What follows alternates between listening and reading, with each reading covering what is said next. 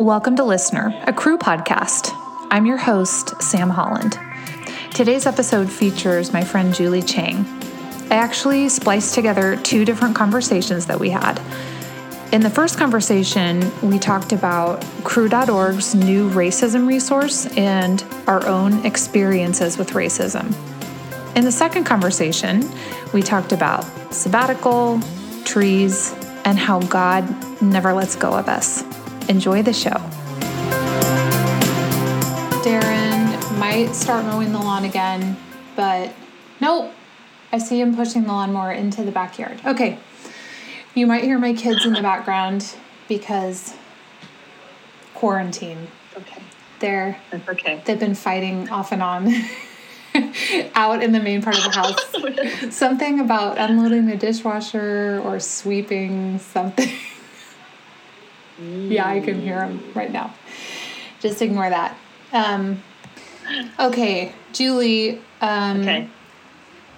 I was on Cru Instagram the other day and saw that they had a post about racism.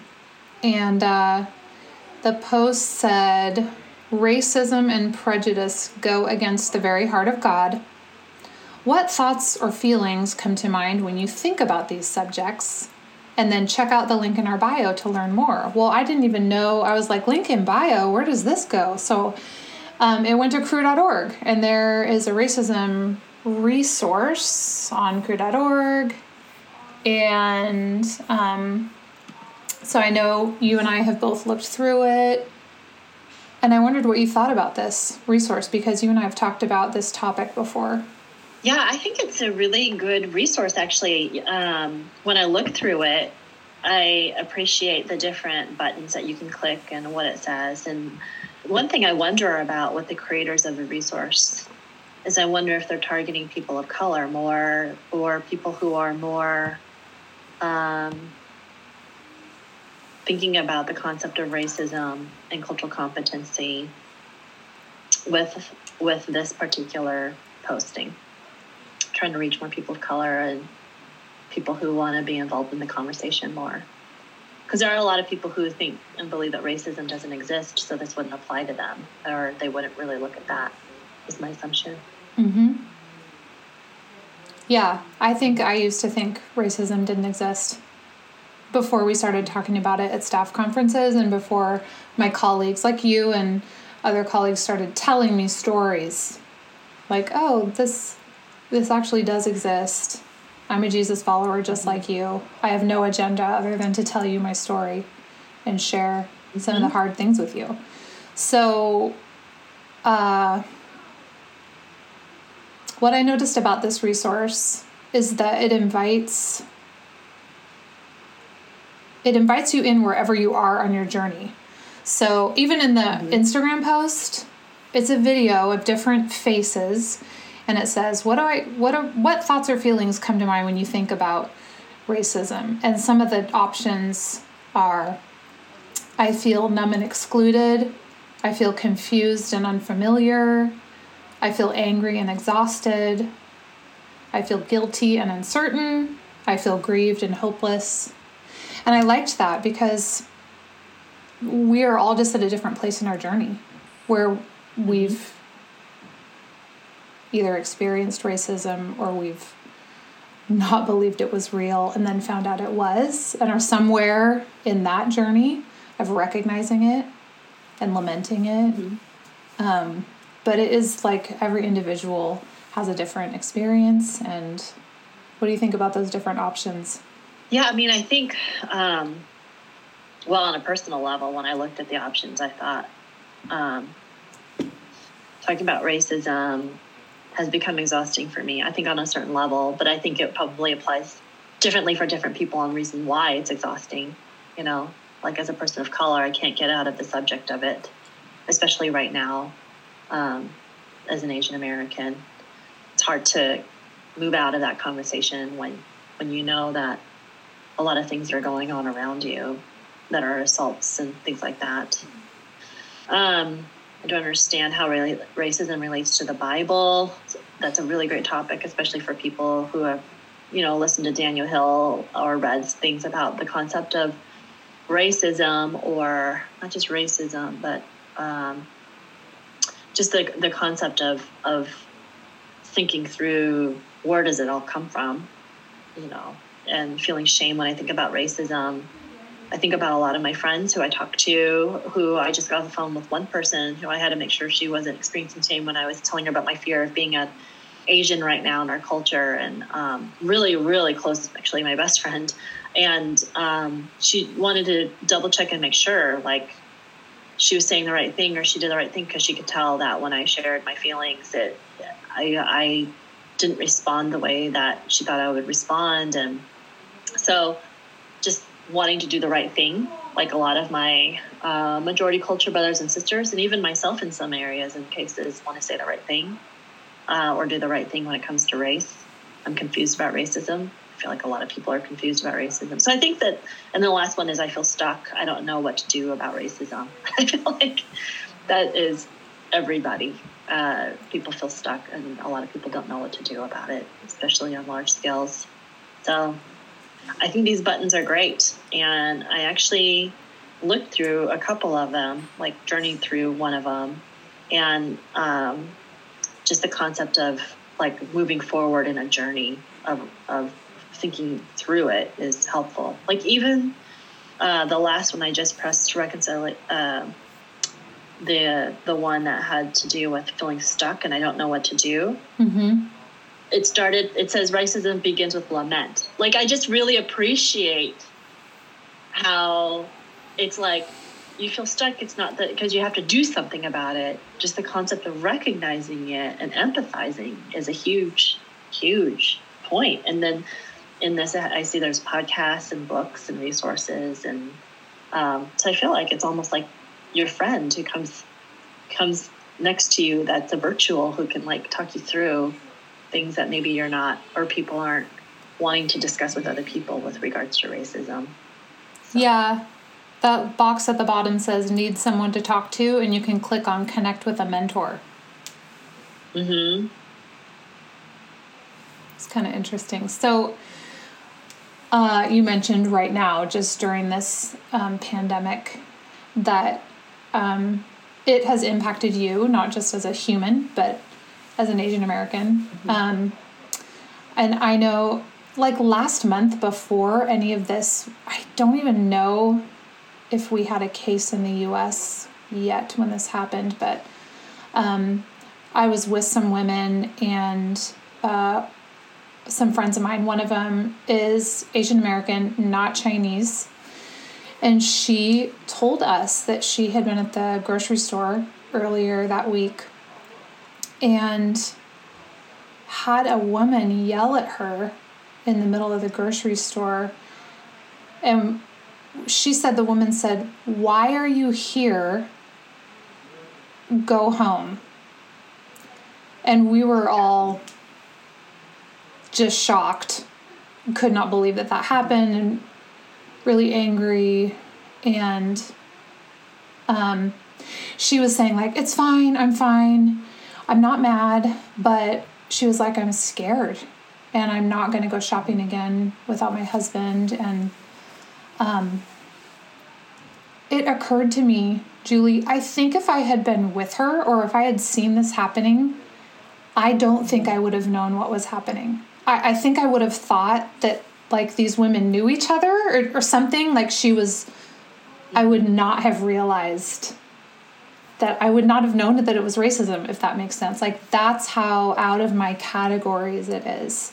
And it probably wouldn't have been till afterwards that I, if I ever made the connection, if I would have thought, oh my gosh, it's because of the virus mm-hmm. that she said that to her.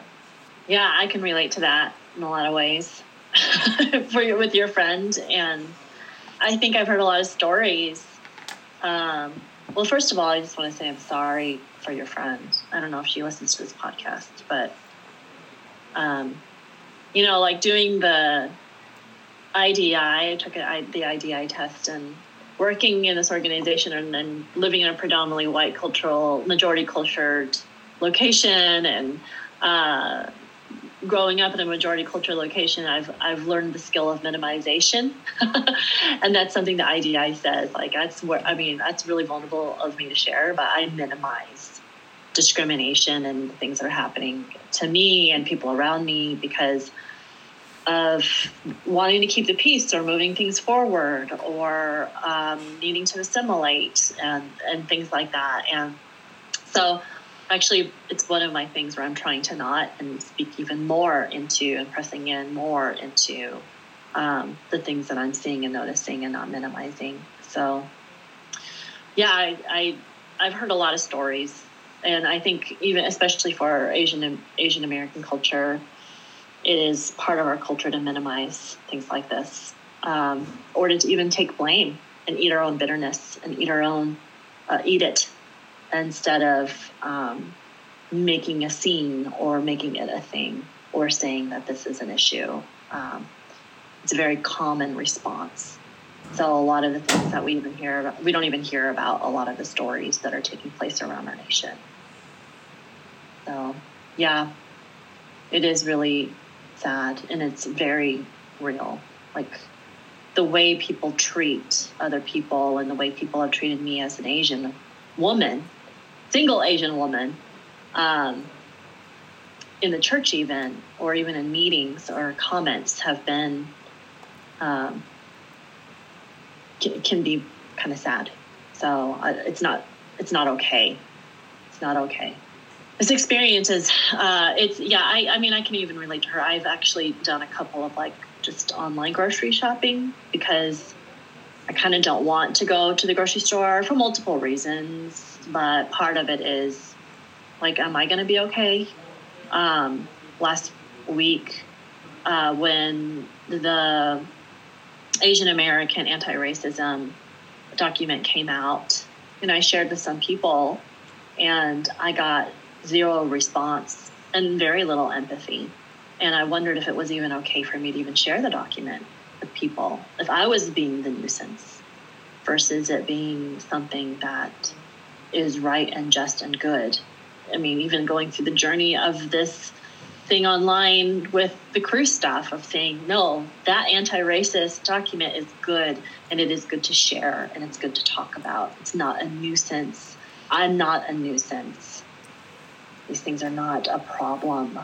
Or I'm not moving, just moving into fear for some irrational reason. And this is not an irrational document, it's real. Like, even in the news, last week, women uh, have been assaulted here, even at a grocery store or running on trails, just because they're Asian. Not because, I mean, yeah, just because they're Asian, for no other reason.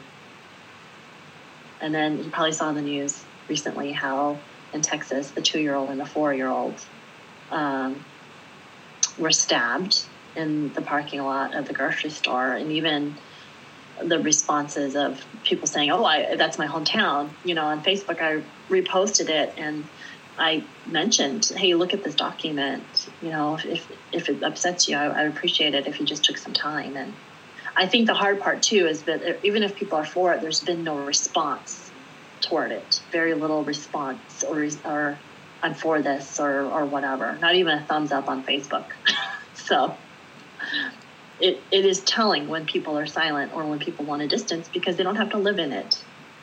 And it's not a reality for a lot of people. And it feels isolating, even more so in our time of isolation. Yeah. I'm sorry. You feel scared. That's not okay. Yeah. I don't like it. Um, Me neither. I know you said earlier, like just the feeling we can all feel stuck with this topic. Like, what what do we do? And um, the only thing that I know to do is what we're doing right now, which is uh, talk about it and um, tell our stories because our stories matter. And the stories, like what happened to my friend, it matters that people know that because, like I said, um, well, for most of my life, I didn't hear stories like that, uh, mostly because I was only proximate to white people. And um, yeah, when I first started hearing stories like that, I was like, oh my gosh, I now I now I believe it. You know, I'm sad that it took that for me to believe it, but it did. Like that this happens all the time. Oh, thanks for saying that, Sam. That's really vulnerable for you to say, even, and to admit on a podcast that this is where you grew up and the things that you've learned and how you've grown. It's really courageous to even say that. So, thank you for your vulnerability, too. Well, I just feel like this is the least I can do is um, keep talking about it. And I and I think that's what I love about this resource is it's in it's inviting anyone in wherever they are that it's okay if you don't believe it exists. I, I did too. And um, that is just a reality that some of us live in until we start to hear others tell their story. Um, and so, yeah, that's why I wanted to talk to you briefly about it today. Do you get tired of me asking you about racism? It's not the only thing we talk about. No, it's not the talk. It's not the talking of racism as much as it is like, hey, can you be, can you be the the like the one person that I go to about. Can you represent all this people? And yes. This and this, and this. Yeah, yeah, uh, yeah.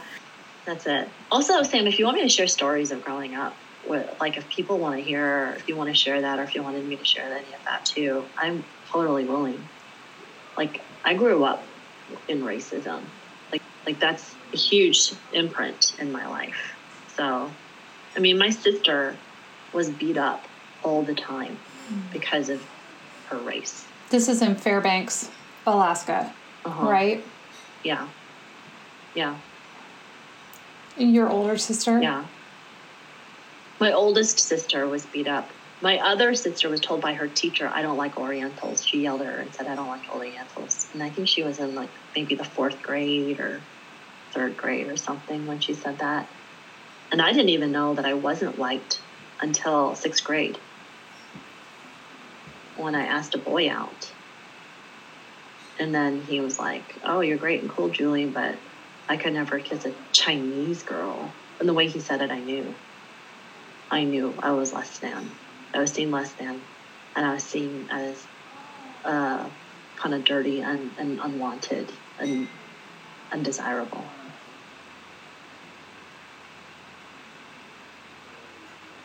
I don't know what to say. I'm so sorry. Yeah. Yeah. Thanks.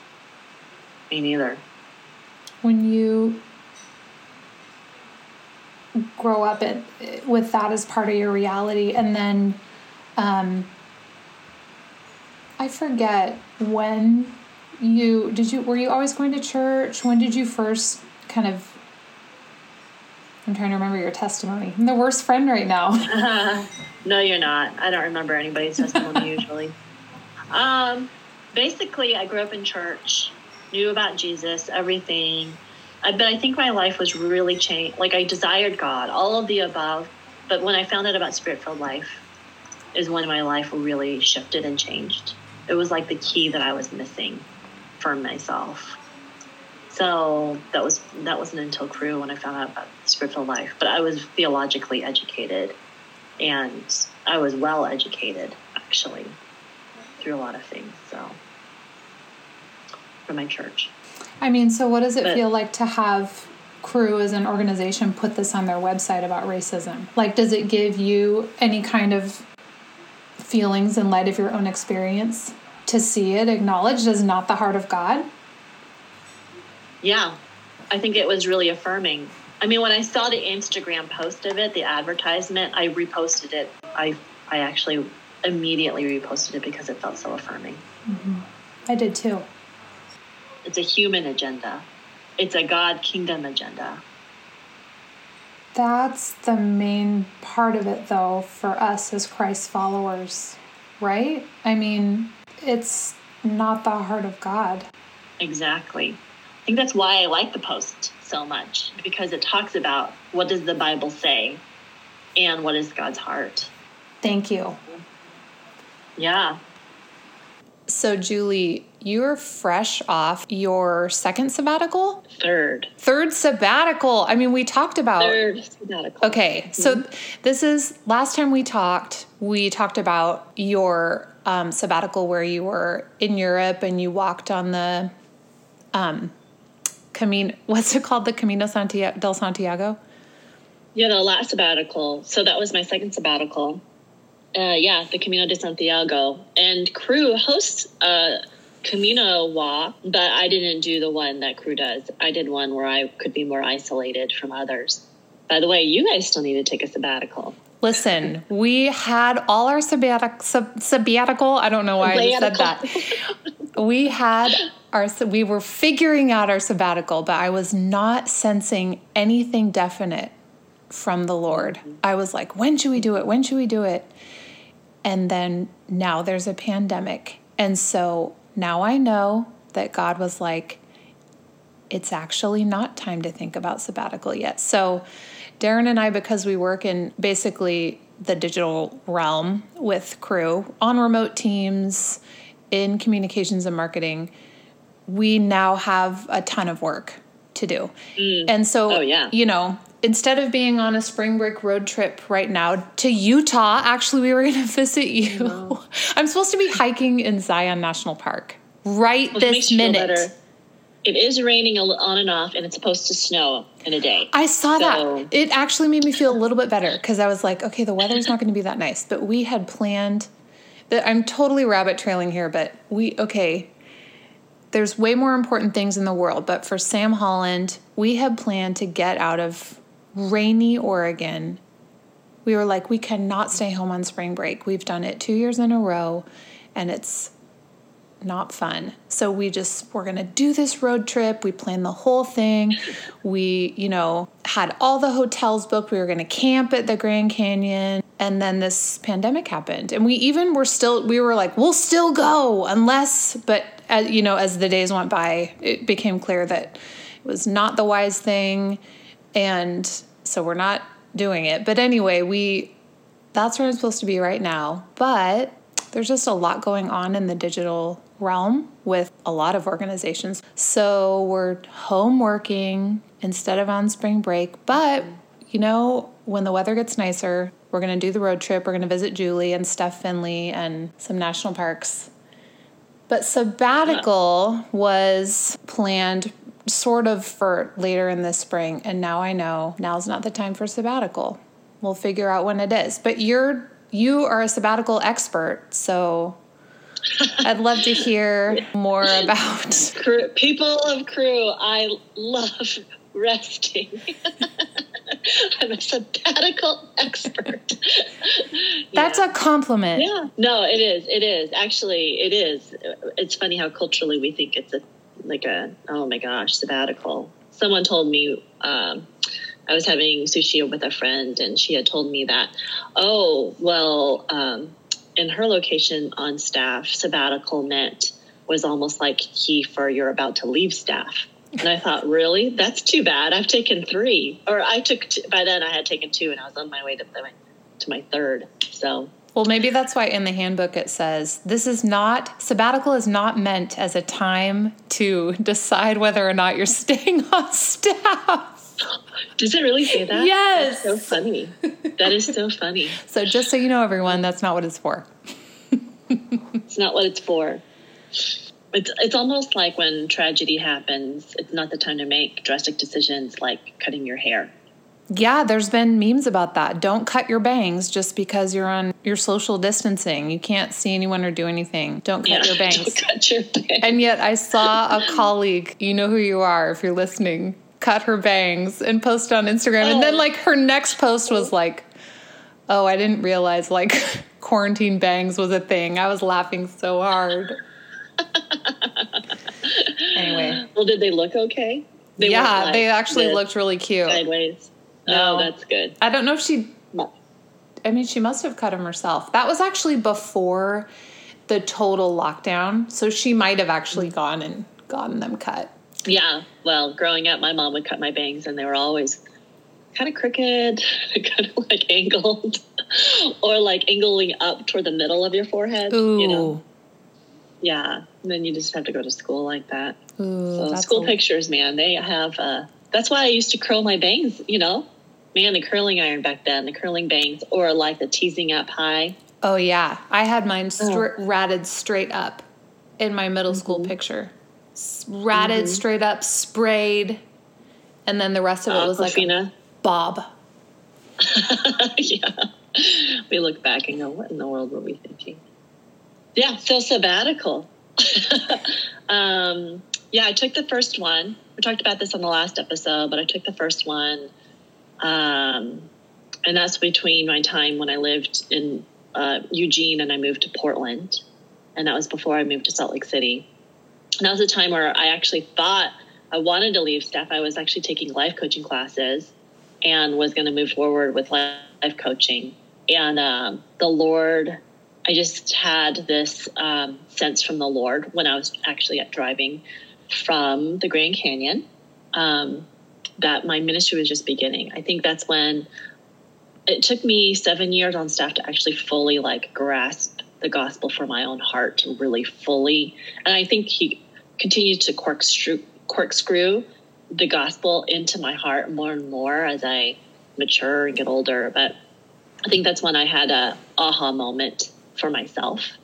And then the second one, I decided to just go and explore the world since I could. I think, um, you know, I've been going through like a midlife crisis for the last, I don't even know how many years. so that one was one of like, well, if I'm single with no children, I am, I'm going to just go, you know, why not? And so this one I was burnt out because we had our reorg and I was actually like kind of losing my mental and emotional capacity quickly. In fact, I'd have to say two weeks before the sabbatical had ended, I was in Orlando in meetings with a low grade fever, trying to help navigate the marketing and communication spaces. And um, I went up to Mark Rudder's office and like had a conversation with him and just lost it in his office, just crying. Um, so, man, Mark Rudder, if you're listening, you're the best. He is the best. He's the best. Yeah. Um, and then came home and two weeks later started the sabbatical, which was, I thought since it's my third one, it would be easy because I knew how to do it. I knew what I would do. But I would say for the first three weeks, it was like the feeling that you feel when you know you have a big day tomorrow. So you go to bed early, but then you can't fall asleep. And so you keep on looking at your, you know, phone or whatever clock. And then you are like, go to sleep. You need a rest. You have a big day tomorrow. But then it increases the anxiety and makes you feel like, no, no, no, no, this is going to be okay. Just rest. And so it's like the battle between resting and anxiety. Of um, I kept on thinking, gosh, the first day, the first two days of sabbatical, I even thought, gosh, the sabbatical is almost over. so that's kind of how quickly they go.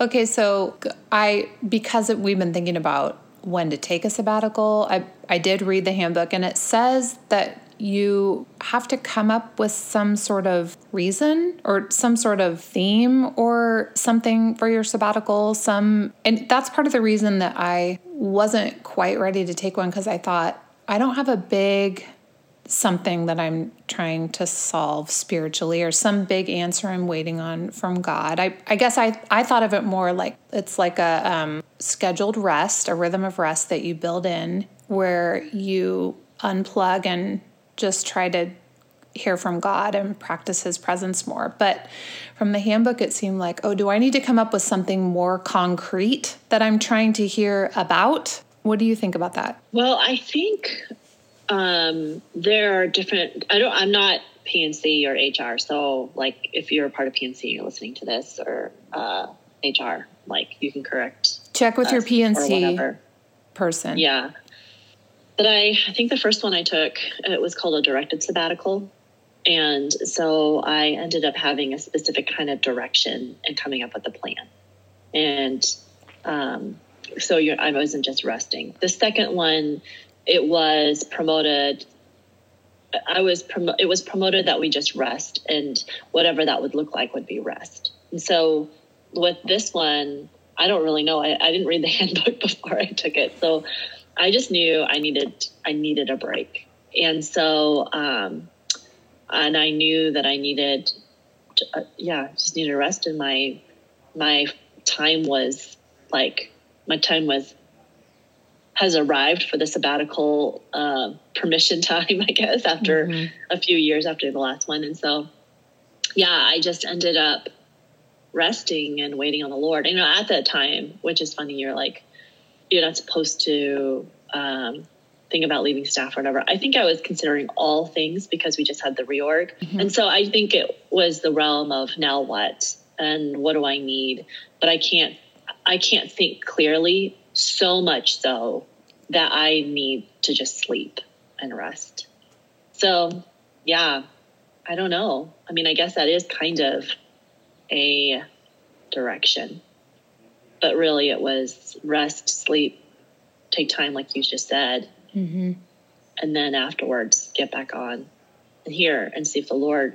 So I, I, I know I'm rambling right now, but basically, I don't disagree with you. I would say sometimes we can't come up with a plan. The Lord comes up with the plan in the middle of the time of rest.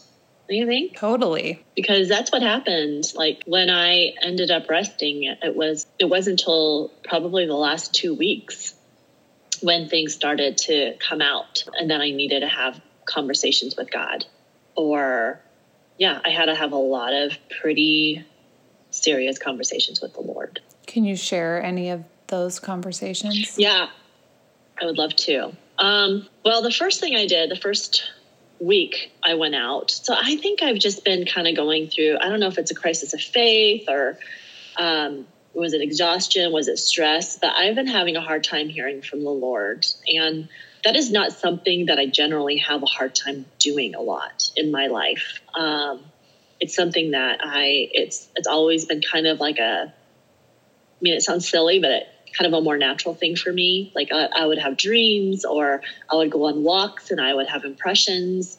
Um, but it's been a while since I've had something like that. And and part of it is I think I've allowed my anxiety and stress from the last this last season to kind of take a greater volume in my life um, than the Lord. Basically, is what ended up happening, and I, I have been struggling with. So just had a lot of questions, a lot of questions about church, ministry, um, Cru, even. So, and God, specifically God. So I ended up going um, back in around Thanksgiving. I ended up booking something called the Getaway, and I showed that to you. I, am really nervous that they're going to go out of business. I tried to go with you. Everything is all over. We tried to work it out. I want to go to one of those. Yes. Well, they're open in Oregon. They, uh, as of now, they're still open. So I don't know. So the getaway is a place where I actually found out through Jess Fogg through her Instagram handle, and um, ended up like seeing the photos and going, "Oh my gosh, this is gorgeous! What is this? How do I get there?" And she shared the link to me, and you can get away. And the whole president's is getting away from your busy life, and they even have a lockbox for your cell phone. So like you just unplug. And I thought this was perfect for, yeah. I just, I had a plan. I had just, for Christmas, uh, I purchased myself a camera with film. I was just going to go somewhere with the getaway and um, take photos, bring my watercolors, read some books I've been reading, etc., etc. And uh, I decided to go to Los Angeles because I knew LA was going to be warmer in February than other locations that the getaway had availability. And so I ended up going there. And it was in um, around Big Bear, like kind of out there, Running Springs, Big Bear, location. And uh, little did I know that it was a stormy weekend. It was going to be a stormy weekend, but the first day I got there was gorgeous. So I thought, okay, take some photos and then go on a small, easy hike. This hike was supposed to only be one and a half miles. And, and to me, I mean, this is my, what is the word? judgment judgmentalism or whatever, but I thought a hike in California should be no problem. That's like a stroll in a park. You're from Utah, California. I, I live in Utah. and I'm from Alaska. You walk out of my front door in Alaska and you're on a hike. You know, in college, I worked for the railroad. I would go to Denali Park all the time. And because it would stop at Denali, and I would just take the train down to Denali and then go through Denali and hike on my own up mountains. And back then, I, I wasn't afraid of bears or anything. I didn't take a bell or anything. Like, that stuff I wasn't raised with. Wow. No fear. So um, that was probably before my frontal lobe was fully developed. but nobody taught me to take a bell. You know, it was until I went to Lower 48 when I started to hear about all of the bear attacks, etc. Freaked me out. So, anyways, but ignorance is bliss, and sometimes I wonder when you're ignorant, maybe you're safer. All those bear attack anecdotes, whatever. yes, whatever. So, anyways, I go on this stroll, and no disrespect to Southern Californians or Californians in general. But I, it, it, was the, I went to this place. I was like trying to go on a walk to Aztec Falls. Okay. It's, it's supposed to be like this waterfall in the middle of, um, like outside of Big Bear. And it was, it was just like this really easy walk. You could take your children. All trails said you could even take your kids and and so I there was no not even a good sign that said Aztec Falls or this way toward Aztec Falls. So I was like, I had to ask around, and I started following this family, and uh, the dad of this family said, "Well, you can take a right over this bridge, but that's and that's the long way, or you can go straight, and this is the short way, but the steep way." And I said, "Oh, I guess I'll just follow you guys um, are you guys going which way? And then he looks at me and he says, well, you know, you shouldn't be hiking alone.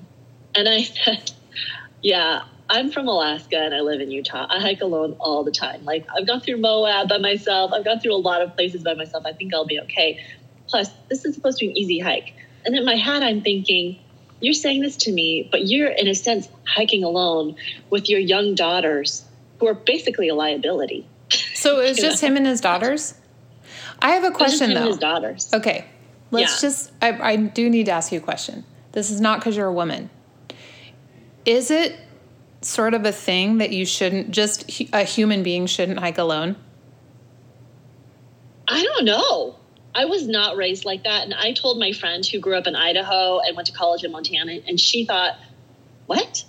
I, the rule for me, the rule that I grew up with is if you go hiking anywhere, you let someone know where you're at. Okay. Tell someone. You let people know where you're going, which was stupidly I didn't. But I well, you were alone. You were in a. You didn't. You locked your phone up. I know. I know. I actually wrote the CEO and let him know, like, hey, by the way, he emailed me first, so I let him know my experience.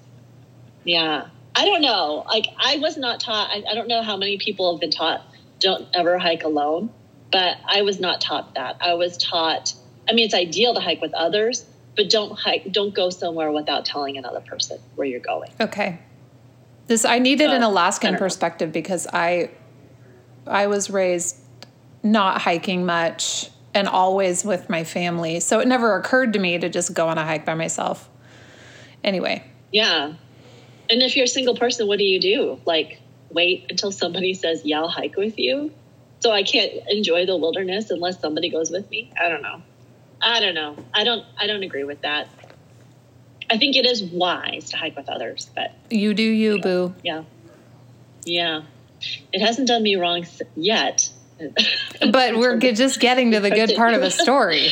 So we go, yeah. So I go on this hike and I take this steep trail. I'm heading down. It's fine and um, and he's talking about uh, this dad is talking about this Mexican restaurant in in the in over this cliff, and I was like, ooh, I think after this hike, I'm going to go to the Mexican restaurant and get some food there, and um, and then I told the guy after I sat there on a rock for a little bit, okay, by the way, the falls was not a fall.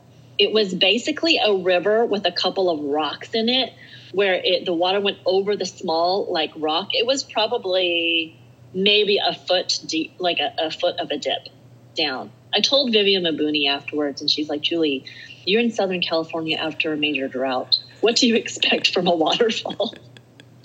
and I was like, yeah, that's true. She goes, if you're going to hike, you should hike where you're from for a waterfall. Yeah. Don't hike in Southern Or California Oregon. find a waterfall. You can come to Multnomah Oh, Falls. yeah, or Oregon.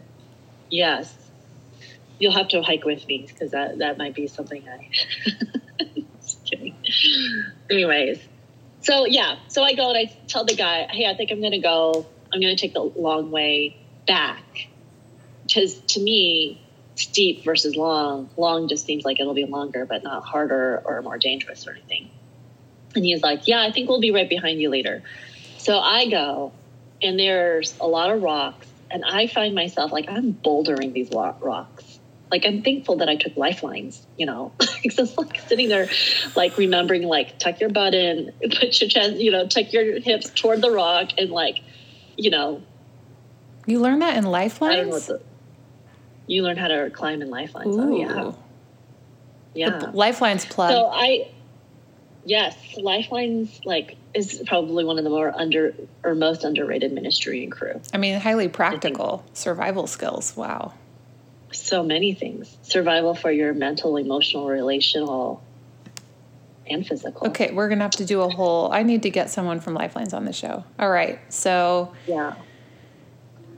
So, anyways, I um, I decide probably I hit this like dead end, and it's either cross this river or um, go up a steep cliff or turn around. And so I decide I'm just going to turn around and go back the way I came.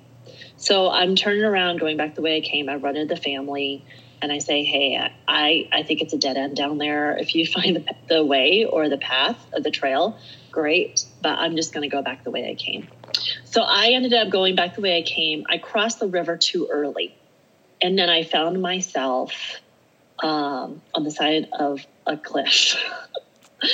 going It back. craziest thing. I crossed- Oh, you went a different way. It just There's no Ebenezer. I went away. I crossed too early. Yeah, and then I ended up find it like it was just the only way out was uh, through this steep, the steep hill cliff, whatever you want to call it.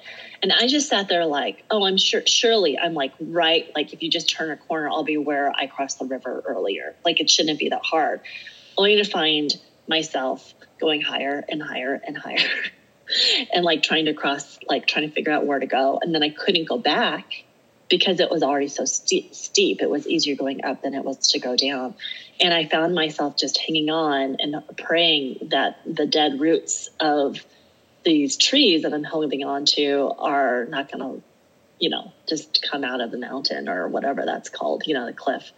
It was an eroding um, hill cliff, mountain, whatever. In my mind, I felt like I was on a cliff because it was so scary. And um, and I just sat there thinking to myself, "Oh, is this it? This is it. I'm gonna be lost. Nobody knows where I am. My cell phone is dead. Like I took it with me, but it's it's not getting service. Um, and this was so dumb. And this is my, my life is so anticlimactical. this is so anticlimactical.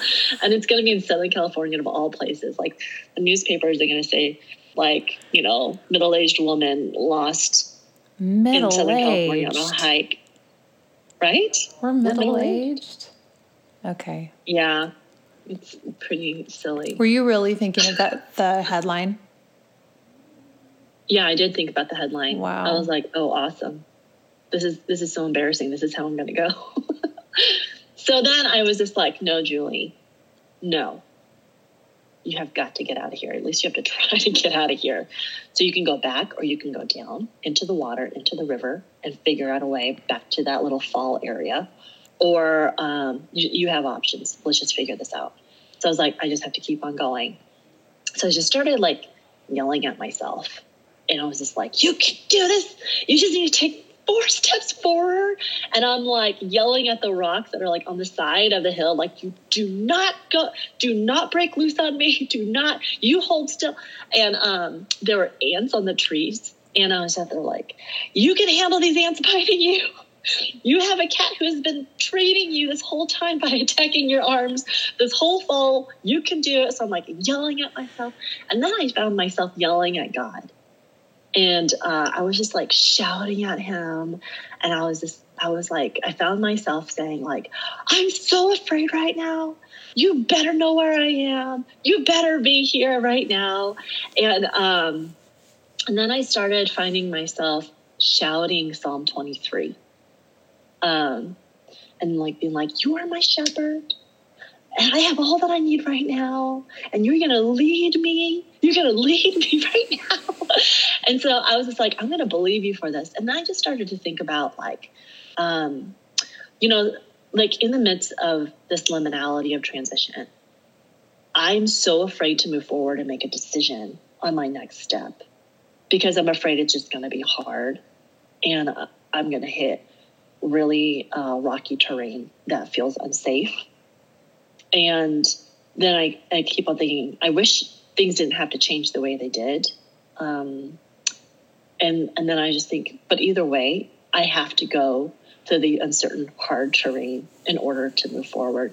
Because either way, it's either I'm stuck here in the liminality or I find that stupid trail. And so I just sat there like, you are guiding me and even though I'm walking through the valley of the shadow of death, I'm not going to fear any evil. I am not going to fear this. And so I just like kept on going step by step. And I was just like, you can take four more steps, Julie. You can do like six more. Go, you see that trunk over there, that tree. You're going to get yourself over to that trunk. And so it took like actually a couple hours more um, to get to find where I needed to go. It took way longer than I was expecting it was um, way more uncertain. And I just kept on thinking, the only thing that's holding me here is the Lord. And I don't remember, I think actually, I think it's a Mark Gothard talk um, where it was about a river. I think he was in a river and it was almost like the, I don't know what the story was, but it, it always uh, sat with me of like, you can let go of the branch because the branch isn't going to let go of you or or something like that. I was just thinking like mm. I can let go even with the Lord, even in the time of uncertainty and a time that feels like silent or dark, when a lot of people are saying that they're leaving their faith. I, I just felt like I just started to realize like, no, but God is holding on to me right now. And he knows exactly where I am. He's okay with it and we're just going to take these steps in this rocky terrain, this eroding terrain, and I'm going to get to where I need to go because he's going to get me there. So I finally got there. I finally found like a totally different part of the hike. I actually found a path, the trail that we were supposed to all find originally. And these people were coming down the mountain with, uh, uh, there was a rope there. So I went up on the rope and me being the extrovert stopped the first lady I could find to tell her like, I almost died. I think I almost died. And uh, this woman with zero empathy and her sunglasses on like straight at me and said, Well, you know what the first rule of hiking is never hike alone. okay, well, thanks. Um, not, hey, oh, are you okay? Oh, I'm sorry. That must have been scary. Do you need water? How are you doing now? nothing, nothing like that she kind of just reprimanded and corrected me and I just went on my way alone thinking, yeah, but you don't understand my background. You don't understand where I came from and that's that's too bad that that happened at the end of that hike. Um, but sometimes that's that's what happens at the end end of our paths when we get to the next path is we're not going to get this are you okay you're just going to keep on going and stay firm in the Lord and just keep on going, just keep on walking. so, anyway, I don't know if that made sense or not, but that's kind of what happened on that part of the trail. Well, it reminds me of I, that, Julie, that conversation that you and I had and I don't know where this was. I think it was after this hike that I texted you and I said, Hey, have you listened to Rhett and Link's podcasts? Because Rhett and Link had put out these podcasts about deconstructing their faith. And there was this one part in Rhett's where he said, you know, he was deconstructing, deconstructing years and years. And then one day he said, I might not get this exactly right, but he said something like, One day I realized I didn't believe or I didn't have faith anymore. I didn't believe anymore what I used to or the way I used to. You know, he didn't say exactly, but I was like, wait a minute. I thought that God holds on to us. So is he, and I remember I texted you, I was like, is God not holding on to Rhett and Link anymore? Did he let go? And you like yelled at me back over text. You were like, no, God does not let go of us, Sam. So yeah. I love that that was your takeaway in that story was like God doesn't let go. It's about God hanging on to us. Even when our even if we're disoriented, if we're rethinking everything, doesn't God keep hanging on and you were like, "Yes, he does. So, what do you remember? Was that right after your hike or? Yeah, I didn't even know. I mean, I don't pay attention to Rhett Link. And so the first time I ever heard it was from you through that text, like, hey, did you see the news? Have you seen this? And I thought, what? And I, I wasn't on workplace because I was on sabbatical. And I just sat there like, no.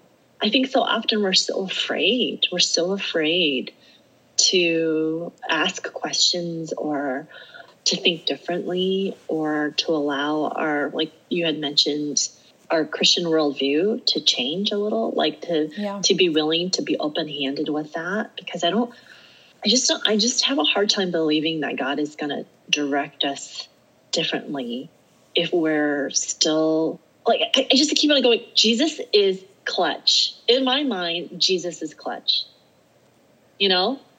And what is uh, like i think say what maybe, what do you mean by that meaning like so many people are are are afraid of, like I, I, I hear conversations of people saying things like well i don't know that's you know that person they believe that and i'm not sure if that's christian. Like no no no no no no. There are, there's a lot of gray area here especially with people on staff who've taken ibs you got opinion you got persuasion and you got conviction. I live in salt lake city utah. Conviction. Who is jesus? Jesus is not the same jesus as a Latter day Saint, right? That's clutch. That is clutch. And if we're holding on to who Jesus is and who, who is holding on to our salvation, then there's a lot more freedom than we give God credit for. And so I think very often we are we're sitting in a lot of fear with him and with our beliefs and there's a lot of fear if someone starts exploring their faith that god wouldn't bring them back uh, into understanding who he is. Like even with where, where we are with the coronavirus stuff going on and um, the world being so uncertain, when things are going well, you don't have to hold on to God. You don't have to face them. But then when things are not going well and things are so uncertain, you have to turn somewhere outside of yourself because you know that you're limited. We're limited beings. Mm-hmm. So that's what I wonder. I don't think God lets us go. I think life is so long also that he gives us so many opportunities to turn to Him. He loves us too much to let go. Yeah, it's weirdly freeing to realize that. It reminds me of Carolyn Culbertson saying, like, she was talking about transitions and calling, but she was saying, and you're in this place now, I think, Julie, where, and all of us are in this place now actually because we're in a pandemic, but you have mm-hmm. to, if you're an acrobat, you have to let go of like if you're swinging through the air on that trapeze, mm-hmm. is that what they call it? You have to let go mm-hmm. in order to for the person to catch you so you can do go to the next swing. And she was talking about how hard it is for us just to let go, but like God is always going to catch us. But there is that mm-hmm. moment where you have to let go and there's that moment in the air where it feels very uncertain and very scary and disorienting and like because we think so much of it is about us holding on. Well, I have to hold on, but he, it's actually about God catching us. Yeah. And swinging in the air, that whole concept of we there are all there's always there's always Saturday. Like um like Easter, we're in the Lent season with Easter. You know, you have Friday, but then you have Saturday, and then you have Sunday, which is you know the celebration of the, the resurrection. But you're always going to have to have a Saturday. It's weird that this is happening during Lent. Oh yeah, like forced forced fasting. Mm-hmm. Except for toilet paper, you don't. You're not, you're not fasting from toilet paper apparently. No, I mean, the world. Yeah. yeah. Okay, so go back to when you were climb when you were hiking and you there was an exposed tree root. I had all I know you and I both have connectedness on Strengths Finder, but I started mm-hmm. thinking about Mary Oliver poems and the Bible Project mm. has been doing a series about trees and the Bible and how we are connected to trees. I've also been going through a Lenten devotion that Wendy Chen had posted on Workplace that is very much about how we, it's just an Indigenous person's worldview and how mm-hmm. a Christian Indigenous person who's, um, just like from their point of view, like how less hierarchical they think of the war, like humanity in creation. They think of it more like how mm. everything is more holistic and working together. And so that's what I gave up for Lent was my worldview. I think I told you that because I wanted to just look through someone else's eyes who had a totally different tradition from me and a totally different relationship with creation than I do. And so trees have been a big part of that for me. And I know you've been reading some Mary Oliver and all these things. Do you have any thoughts? Yeah actually it it's funny because you uh, the first time let's see it all started happening all at once and i thought is this me being um, I don't, I don't know what I'm trying to say right now, like uncreative or forcing something. Am I forcing the Lord to speak into something or whatever? But I was like, you know what? I'm just going to take it as because we are interconnected. So the first time I heard about the tree stuff was actually um, through my house church. Um, we were going through the story of Zacchaeus, and he climbed up a sycamore tree and to see Christ. And somebody asked the question Do you think that there's any revel, uh, relevance to the comment of the tree being a sycamore tree? And um, and then someone brought up the Bible Project and the tree episodes that are happening right now people culturally in Ketchikan have a relationship to trees that I've never known. I mean, the the tribes up there, they're the the Tongass tribe, like they're they're they're specifically tree people, and um, the culture there is so different. I mean, I went into the, an art studio, and the whole art studio was about all these different trees, and there was paintings of trees, and the person I was visiting was my sister's mother-in-law, and she's looking at the painting. She and she would say, and she didn't know that I'm listening to this podcast or thinking about these things. She'd say, "Oh, I know that tree. Oh, I know that tree." And this is a place where there's like millions and millions of trees. Wait, the actual so tree, not just like a type of tree. Yes. Oh my gosh. No, the actual tree. wow. Like, like they know that tree. They know where that tree is located. They know. Um, the history of that tree. And when we went on a hike, she started to share all of the botany things I don't know what this called, but of the different trees and how one tree sprouts. Like this tree is actually going to sprout all these other trees, and she just started talking about it on our walk. Um, on our hike. Actually, this this hike this this was actually a walk. It wasn't like a hike that I took in California. This was actually a walk around a lake, but it was um, it was fascinating to see how it just kept on coming up, and the concept of the tree of life and where are we actually getting life. So I thought it was fun that she she kept on saying, "Oh, I know that tree," and it wasn't even a photo of a tree; it was a painting with like purples and greens and reds and yellows as a stump and she knew who that tree was. So it's pretty cool. Yeah. on my birthday, I posted a picture of myself standing in front of this tree in Mexico that is ancient. And this tree is right on the a cliff right on the ocean. And I've noticed the theme of trees in the Bible. I mean, I'm a lit major. This is what I'm trained to do. What are the themes and the imagery and things that come up over and over again when you're reading something? And I have seen trees in the Bible, obviously, for decades. And so as I and I love um, Psalm 1 where it talks about a Christ follower will be like a tree planted by streams of water which yields its fruit in season and whose leaf does not wither. Mm-hmm. And that is what I posted on Instagram because I think I think I just said I want to be like this tree. I want to be planted by streams of living water. I want to God to produce fruit in my life at the right season because that's his job. And um, I want to be just a strong, safe place, providing shade for people around me. So, mm-hmm. yeah, I I think at the end of the day, what I've been asking God for for years, my constant prayer has been, God, I just want more of you. I want to know you more. And the way that he's been teaching me about himself is by it makes me want to cry. So I'm trying not to. Um, okay. Just because it's hard to understand me. It's okay to cry, but when I cry, I can't, I can't talk.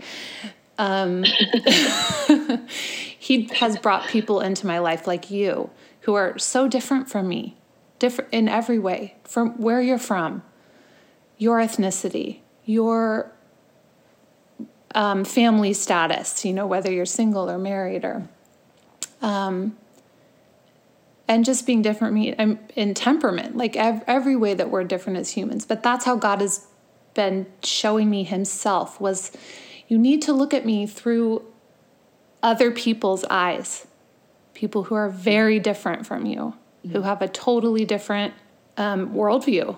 And I think I think I've always wanted to see more significance in just creation and our connection to it, but I didn't know how.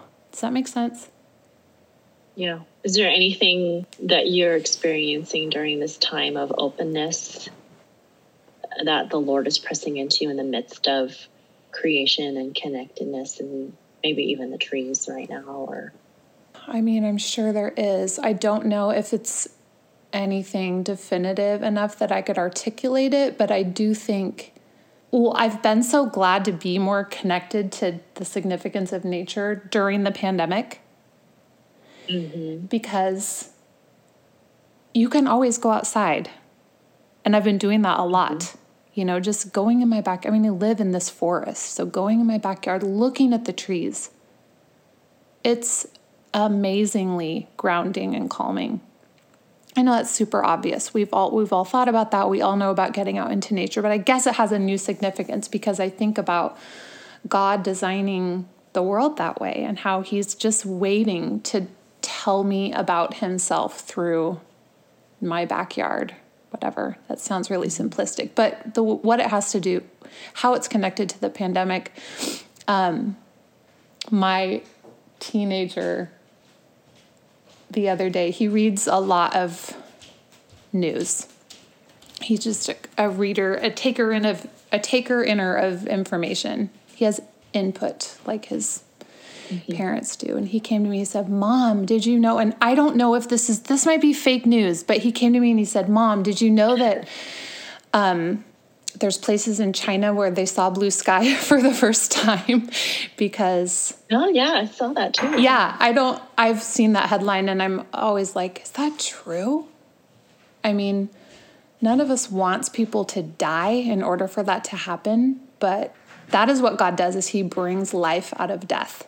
And um, Wes said, Yeah. And I also read that you, you can see down into the Venice canals, you can see down to the bottom of the water, and there's swans in them. So these two places that have just been ravaged by this virus. Um, God has, is bringing life out of it part of the way. In the just in creation is like you can see the blue sky and you can see the blue water. It reminds me of um, have you seen the movie The Biggest Little Farm? Or is that what it's called? It's a documentary. No, I'm aware of it. I haven't watched it yet though. Um, is it okay if I do a little bit of a spoiler alert in it? Basically, the premise is like this: these people in California who move onto a farm, and um, I think the beautiful part of it that I I found is that if you get the right rhythms in place, everything gets set, and the ecosystem starts to run itself naturally. And that's what this hippie guy who told them about the farm and what they needed to plant and how it needed to happen, how it all took place and how it all went down. And the, the people who were doing all these things was like, is this is this guy crazy? And what do we do now? We don't know what we're doing. And there was like a there were these coyotes who came and started eating the chickens or attacking the chickens. And so they killed the coyote only to realize that when you kill a coyote, the coyotes were actually helpful for part of the rhythm of the farm um, because the coyotes took care of I don't remember what it was. I don't know if it was a rodent or something that was taking over. Like it started to infest in the farm. And so um, they let the coyotes kind of come back, and owls came in, and um, just different animals started to come bees, all kinds of animals started to come, and even animals they found as pests came and they were actually their the purpose was set like it started to come into fruition and the rhythm of the farm started to kind of run itself. So it was like i think they said like the first seven to eight years it was just really hard work and it was confusing they didn't know what to do next and they had a hard time trusting the hippie that told them how to build this farm and then toward the end things started the the the hippie actually passed away um, in the middle of the movie, and so they had to they had to figure it out themselves. And as the rhythm started to get set, they started to see and figure out how to solve those problems and how it ran itself. So, Julie, I last night from my bedroom, I heard what I thought was an owl outside and I had I would think I would hear owls more where I live. I live in a forest, but I don't. And I'd never heard this particular owl before. And I ran outside. It was totally dark. And Locke, who's nine, Mom, what are you doing? I said, I think I hear an owl. Come outside with me. He came out. We stood on the porch, pitch black. I said, You have to be really quiet because if they hear you, they'll stop can't turn any lights on, have to be quiet. So we went out. So sure enough, the owl stopped for a minute, even though we were very quiet. We stood there, and then the owl resumed. I've never heard this owl before.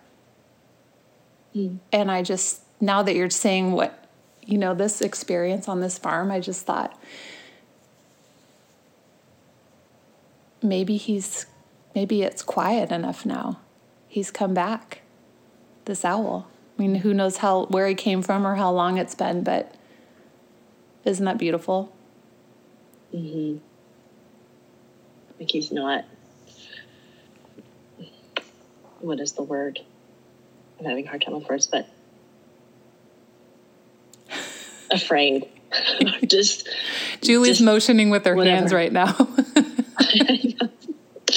I can't find. I'm really good at charades, but yeah, like he's not being deterred by the the noise and the, the lights.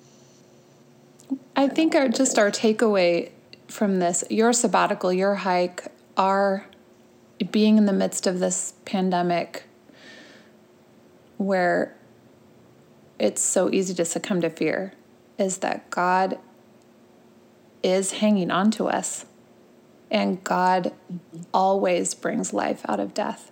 Would you add anything to that? Yeah, I, I keep on thinking about not only trees and the water, but light, like how it all all works together. You know, for a tree to thrive, we also need the light. And um, I don't know, it it, uh, maybe I'm stretching this a little bit, but um, another passage that I've been like sitting in for a while from my, it's actually came from my first sabbatical. Um, Paula Gamble hosts this like I don't know what it's called, like a spiritual retreat away. And um, when I went out with her that one day when I was I had my first sabbatical and I was so full of fear, etc. She actually had a specific word for me, and I've always taken it with me, and it's basically the Matthew chapter six, but it's in the message version. The do not worry, uh, like don't hurt treasures here where moths and uh, rust eat away, you know.